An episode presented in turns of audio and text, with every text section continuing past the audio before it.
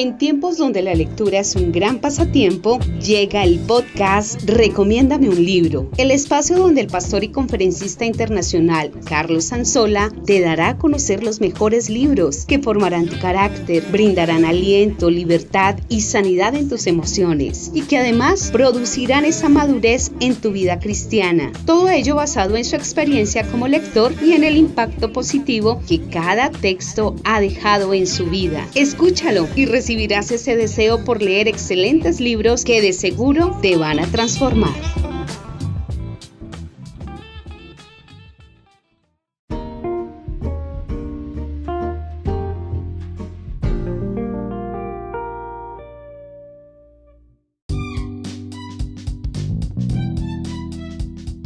Este es el capítulo número 7 de Recomiéndame un libro. Hoy vamos a continuar con el análisis de Controle sus emociones de Joyce Meyer, segunda parte. Bienvenidos.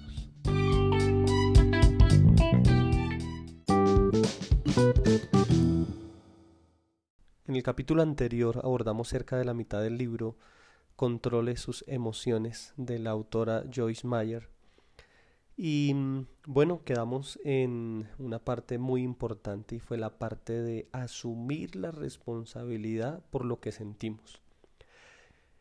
Eso es un punto de partida para la madurez en la vida cristiana y es asumir la responsabilidad por las cosas que sentimos, por las emociones que surgen de nuestra vida. Creo que para mí fue un punto de partida para poder empezar a avanzar y para poder eh, tener eh, mm, cierto grado de madurez en mi vida. Aún me falta mucho, no creo que lo haya logrado ya completamente, pero, pero hubo un punto en mi vida cuando pues eh, yo me excusaba muchos de mis comportamientos en el comportamiento de otros. O sea, yo responsabilizaba a otras personas, entre ellos pues autoridades mías, mi familia, mis padres, los responsabilizaba a ellos de cómo yo me sentía. Y en el momento en que yo me hice responsable de mis emociones, me hice responsable por lo que sentía, empecé a recibir un poder de parte de Dios y era el poder de entender y de decidir que yo decido cómo me siento. Esto que Dios me enseña a través de este libro, pues marca un cambio extraordinario en mi vida y es el hecho de empoderarme y decirme Dios, tú tienes el control de tus emociones. Yo te he entregado a ti el control de tus emociones.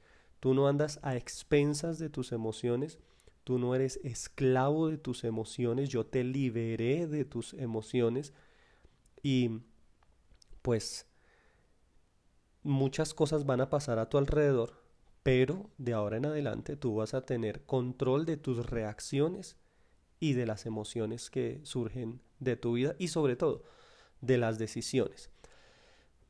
No tanto en las emociones, más que todo en las decisiones que se toman con base en esas emociones. Hay una frase muy bonita del el autor John Maxwell que también en otra oportunidad estaremos analizando y es la frase que dice la vida se compone un 10% de lo que a ti te sucede y un 90% de las reacciones que tú asumes frente a aquello a lo que te sucede.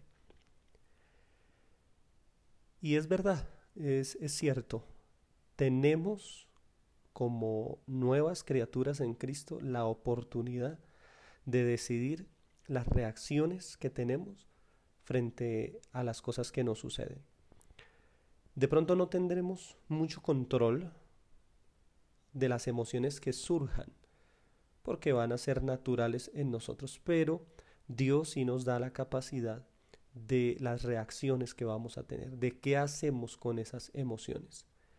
Ok, podemos sentir en algún momento, mm, no sé, tensión, irritación, podemos sentir confusión, miedo, hostilidad, pero ninguna de esas emociones puede llevarnos a desagradar a Dios o a pecar delante de Dios. Y ahí empieza un punto de partida en el cual nosotros podamos de alguna manera poder avanzar y poder agradar a Dios en cada una de las cosas que estamos haciendo. Hay un capítulo muy bonito que es eh, donde quiero pues continuar hoy y es el capítulo 6 de este libro de mm, Joyce Meyer y es el capítulo acerca de la depresión. Este capítulo habla acerca, eh, inicia con el Salmo 40, versículo 1 y 2, donde David dice, pacientemente esperé al Señor y se inclinó a mí y oyó mi clamor y me hizo sacar del pozo de la desesperación, del lodo cenagoso, puso mis pies sobre peña y enderezó mis pasos. Nosotros tenemos que aprender, nos dice Joyce Mayer, a resistirnos a caer en el foso de la desesperación, pues allí nos encontraremos a la merced del torturador de nuestra alma, quien está decidido a destruirnos a nosotros y a desacreditar nuestro testimonio para, para Cristo. Eh, allí en este capítulo Joyce Meyer nos da una definición de la depresión y dice que es un trastorno emocional que causa un sentimiento de tristeza constante y una pérdida de interés en realizar diferentes actividades, también denominada trastorno depresivo mayor o depresión clínica, y que afecta los sentimientos, los pensamientos y el comportamiento de una persona y puede ser causa de una variedad de problemas físicos y emocionales. Ella nos da allí unos síntomas de, pues, de una persona que está cayendo en depresión y creo que deberíamos analizarlos para mirar de qué forma, si en alguna manera nos identificamos. Síntomas. Sentimientos de tristeza, eh, ganas de llorar, vacío, desesperanza, arrebatos de enojo, irritabilidad o frustración, incluso por asuntos de poca importancia, pérdida de interés o placer en la mayoría de las actividades habituales, tales como relaciones sexuales, pasatiempos o deportes, alteraciones del sueño, como insomnio o dormir demasiado, cansancio o falta de energía, por lo que incluso las tareas pequeñas requieren un esfuerzo mayor, falta de apetito, adelgazamiento o más antojos por comida o aumento de peso, ansiedad, agitación, lentitud para razonar, hablar, movimientos corporales, sentimientos de inutilidad o culpa, fijación en fracasos del pasado o autorreproches, dificultad para pensar, concentrarse, tomar decisiones, recordar cosas. Mm, en este punto ella nos lleva a reflexionar cuál es la raíz de esa depresión, que nosotros no simplemente debemos decir, no, estoy deprimido, me siento triste, tengo un bajón emocional fuerte, sino llevarnos a cuestionar esas emociones tan fuertes y decirnos, bueno, ¿cuál es la raíz? ¿Dónde empezó?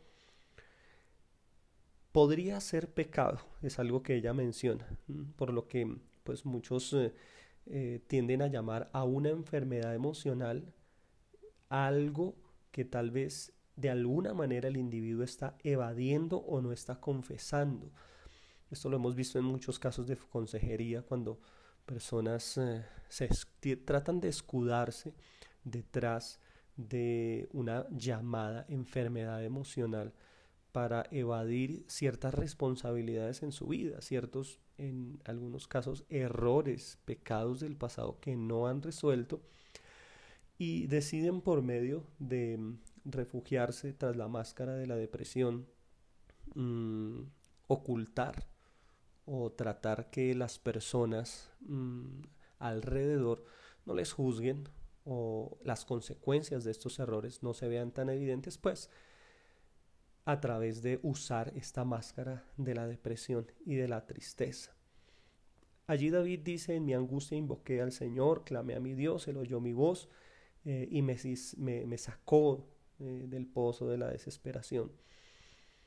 Génesis 4.6 habla también de cómo Caín fue prácticamente el primer maníaco depresivo en la historia de la humanidad. Génesis 4.6 dice que eh, Dios le hace una pregunta a Caín y le dice, ¿por qué te has ensañado contra tu hermano? ¿Por qué ha decaído tu semblante? Es una persona que estaba deprimida, que estaba en depresión. Dios trata de ayudarle, se acerca Mire la forma en que Dios se acerca a Caín. Dios le cuestiona su emoción. Dios le hace una pregunta acerca de la emoción que él tiene.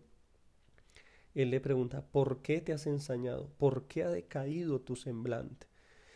Y pues aquí encontramos a alguien que está evadiendo una responsabilidad delante de Dios, alguien que no quería enfrentar un error que estaba cometiendo y eh, Dios le está previniendo de un error que él está a punto de cometer. Fíjese que esta pregunta de Dios es el momento previo cuando mm, Caín va a matar a su hermano Abel. Es lo mismo que estamos analizando desde el comienzo del capítulo anterior y es Efesios donde dice mm, eh, airaos pero no pequéis. Y aquí Dios le está cuestionando a Caín su ira. Le está diciendo, ¿por qué te sientes así? ¿Por qué ha decaído tu semblante? De noto ensañado. La respuesta de Caín debió haber sido honesta, debió haber sido responsable y haber dicho, me siento, siento envidia. Realmente mm, siento frustrado el hecho de que la ofrenda de mi hermano haya sido aceptada y la mía no debió haber abierto su corazón. Juan capítulo 8, versículo 32 dice, conoceréis la verdad, la verdad os hará libres. Cuando uno habla con la verdad acerca de sus emociones, cuando uno identifica lo que uno siente y lo, lo expresa delante de una autoridad, de un consejero, de un psicólogo, pues se puede dar tratamiento y se puede ayudar. Y es lo que Dios está tratando de hacer aquí con Caín, pero él por el contrario evade la responsabilidad de decir por qué se siente así. Personalmente no me gusta mucho cuando estoy dando una consejería y una persona al hacérsele una pregunta de por qué se siente de cierta manera responde con la siguiente frase, no sé por qué me siento así. Simplemente porque no es cierto, la persona sí sabe por qué se siente así, la persona sí sabe cómo llegó a ese estado emocional y precisamente es una de las eh, de los temas más importantes de este libro que pues me gustaría que realmente usted lo, lo profundizara leyendo el libro. Mm, hay otro capítulo más adelante que me gusta mucho y es el capítulo de la dependencia de las personas. Este capítulo es súper importante porque parte de la sanidad emocional y parte de tener emociones sanas en nuestra vida es no depender de otras personas, es llegar a no depender emocionalmente de, otros. Cuando nosotros eh, somos personas que dependemos de otros, dice mm, Jeremías capítulo 17, versículo 9, maldito el varón que confía en el hombre y, y pues pierde esa dependencia de Dios. Creo que Dios debe ser la persona que, de la cual deben depender nuestras emociones debido a que Él nunca nos va a maltratar, nos va a traicionar, nunca nos va a sentir mal, hacer sentir mal, nunca nos va a humillar, jamás va a tener un mal comportamiento para nosotros. Así que Dios es la persona más segura de este universo en la cual podemos confiar nuestras emociones. Y debemos entender que los seres humanos de alguna manera siempre nos van a fallar y nosotros no podemos eh, confiarle a ningún ser humano pues la totalidad de nuestras emociones. Obvio, guardando los límites porque estamos en relaciones de amor con nuestros hijos, con nuestros cónyuges, con personas cercanas, pero teniendo un límite claro y es no voy a mis emociones no van a depender de otra persona o no voy a entregarle la totalidad em, por decir así o el control de mis emociones a una persona. Y si en algún momento siento que hay una ofensa que hay de pronto una mis emociones son tocadas, bueno, debo ir a Dios para que Él me ayude en este aspecto. Un capítulo muy importante en eh, este mm, libro es el, el, capítulo de la sanidad de las heridas. Es muy importante porque, porque cuando nosotros eh, em, detectamos que nuestras emociones están eh, bueno, se están mostrando o eh, estoy teniendo emociones que me están llevando a pecar, a fallarle a Dios, emociones tales como eh, la evasión, como la tristeza, como em, refugiarme en cierto tipo de pecados previos a emociones que me están haciendo sentir mal, emociones como inmora, eh, pecados como inmoralidad sexual, pecados como evadir responsabilidades, pecados como maltratar a alguien, pecados como em, duda, como la incredulidad. Este tipo de pecados muestran que hay emociones en nuestras vidas que no han sido sanas. Otro ejemplo es el hecho de no poder tener relaciones interpersonales sanas. No solamente el pecado es muestra de que nuestras emociones están mal. Otra muestra son las relaciones interpersonales. Nuestras relaciones interpersonales siempre van a probar el grado de madurez que nosotros tengamos. Eh, en capítulos, en otro eh, podcast abordábamos el tema de personas que rompen relaciones personas que no tienen la capacidad de tener amigos a largo plazo, de sostener amistades, personas que mm, no se sienten bien de pronto estando con las personas. Es debido a que hay heridas en nuestro corazón. Nosotros como seres humanos, cuando nuestras emociones son heridas, tendemos a cubrirlas, tendemos a, a no exponerlas. Y es un punto clave en este libro el hecho de buscar la sanidad de las heridas emocionales. Porque la mayoría de los problemas con nuestras emociones siempre radica en que fueron heridas y pues eh, eh, no les dimos una sanidad a estas heridas o aprendimos mal algunas de esas emociones.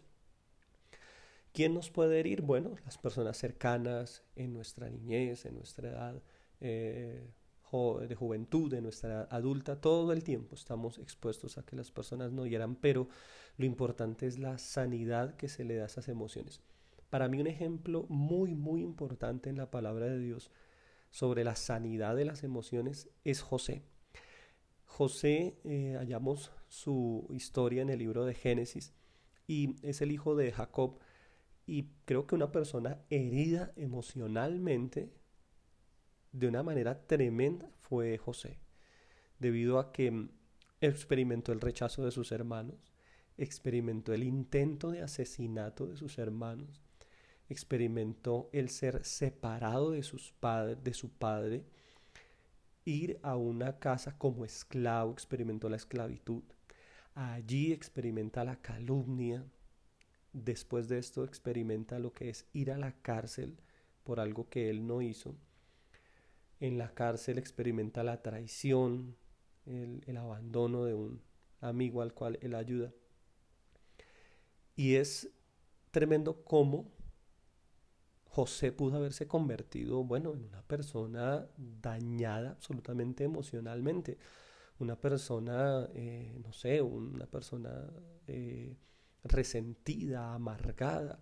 Él pudo haber pasado la historia como, pues, un asesino en serie de pronto, debido a todo lo que le sucedió a él. Pero cuando tú lees la historia allí en Génesis, tú encuentras una frase recurrente a lo largo del relato de, de la vida de José y es, y Jehová estaba con él. Eso siempre marcó la diferencia en la vida de José. Pudo estar en un pozo, pero Dios estaba con él. Se sentía tal vez triste, deprimido, pero Dios estaba con él. Experimentó la calumnia en la casa de Potifar, la traición, pero Dios estaba con él. Llegó a una cárcel y allí en la cárcel pudo haber demostrado su amargura y su resentimiento con todo el mundo, pero dice que allí Dios estaba con él. Finalmente él es restaurado por Dios, él pasa a ocupar un cargo eh, alto en Egipto y allí se le presenta la oportunidad de o sanar completamente sus emociones o demostrar que él no había aprendido nada. Dios le coloca a sus hermanos, por decirlo así, en una bandeja de plata para que él haga lo que quiera con ellos. La situación ha cambiado. José es el primer ministro de Egipto y los hermanos son personas necesitadas de la ayuda de José. José cuando los ve a ellos Mm, hace bueno, algunas maniobras para probar el corazón de ellos, para saber si ellos habían cambiado, seguían siendo los mismos hombres duros de corazón, insensatos. Cuando él ve que el corazón de ellos ha sido tratado, él está a punto de experimentar la sanidad de sus heridas.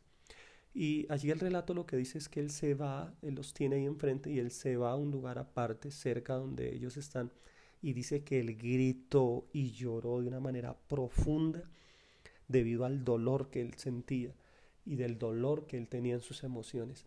Y cuando vemos a José vemos el tratamiento que le da a sus heridas.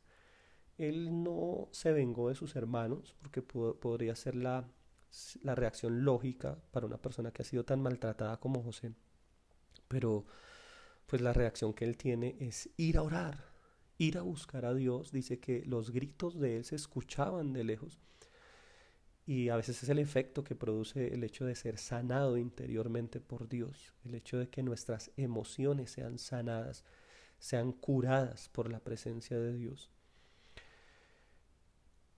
Aquí quiero decirte algo, cuando tus emociones sean heridas, cuando tus emociones sean maltratadas, el tratamiento que debes darle de inmediato es ir a la presencia de Dios. Es ir delante de Dios, exponer, según el principio de Juan 8:32, exponer la verdad delante de Dios y decir, Señor, me sentí así, estoy sintiendo esto, ayúdame, estoy sintiendo ira, estoy sintiendo irritación, estoy sintiendo tristeza, me molesta en gran manera esto, me parece injusto, y de esta manera eh, Dios puede sanar cuando tú dices, mm, eh, me parece injusto este trato, me parece injusto esta tarea, me parece excesivo, siento que me están quitando un privilegio. Bueno, cantidad de emociones que se pueden levantar en nosotros, pero lo importante es abrir el corazón delante de Dios. Esto es uno de los capítulos más extraordinarios, es la parte de sanar nuestras heridas, sanar todas las cosas que nos han sucedido que pueden convertirse después en algo pues contrario para nosotros que puede dañarnos definitivamente. Mm, esto es algo que tú debes buscar. Tú debes buscar siempre la sanidad de tus emociones. Tú no puedes estar sintiendo cosas y dejarlas pasar, porque las emociones te están diciendo algo, las emociones te están diciendo que algo no está bien, que tú estás percibiendo algo como incorrecto y tú simplemente no puedes acallarlas y no puedes decir, ah, no, no está pasando nada, porque sí, tus emociones sí te están diciendo que algo está pasando, que algo no anda bien y tienes que darle un tratamiento. Tienes que darle un tratamiento a esas emociones y lo mejor en primer lugar es ir a la presencia de Dios y ser sanado. Uno de los atributos de la eh, tercera persona de la Trinidad el Espíritu Santo es que Él es consolador, Él consuela, Él nos consuela en toda tribulación. Y tú siempre debes buscar esa sanidad en tus emociones para que tú puedas continuar. Lamentablemente muchas personas yo las he visto estancadas y he visto cómo se quedan en una pausa en su vida debido a que sus emociones no han sido sanadas. Un principio tan sencillo y tan eh, principal, esencial, como lo es el perdón, muchas personas no lo practican. Practican el rompimiento de, de relaciones, pero no el perdón. El perdón es soltar una persona, el perdón es olvidar lo que esa persona hizo, el perdón es nunca volver a mencionar ni utilizar un error de la otra persona en su contra.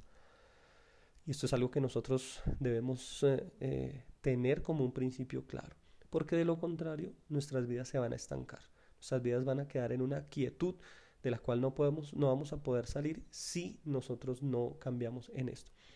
Aquí quiero hacer un paréntesis y es eh, todas las personas que trabajamos eh, bajo autoridad con nuestras con personas de autoridad espiritual debemos entender que las autoridades no están puestas para que se conformen a nuestra imagen y semejanza, que se comporten como nosotros queremos.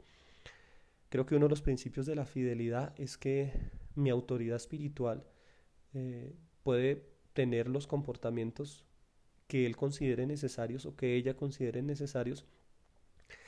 Y si en alguna manera a mí me molesta o me ofende, yo tengo que entregar eso a Dios. Porque he visto casos de personas que exigen a su autoridad espiritual cierto comportamiento y, hasta el punto de decirle, tú, cómo debe comportarse y decirle, tú deberías tratar así a esta persona, tú deberías decir esto, tú no deberías tratar lo otro. Y realmente a nosotros como personas sujetas a la autoridad no nos corresponde eso, porque eh, mi labor es tener una actitud siempre de un corazón sano con mi autoridad y no em, juzgar la autoridad. Cuando yo tengo un corazón sano, yo le permito a mi autoridad que sea original, que sea como ella considera que debe ser, no como yo considero que debe ser.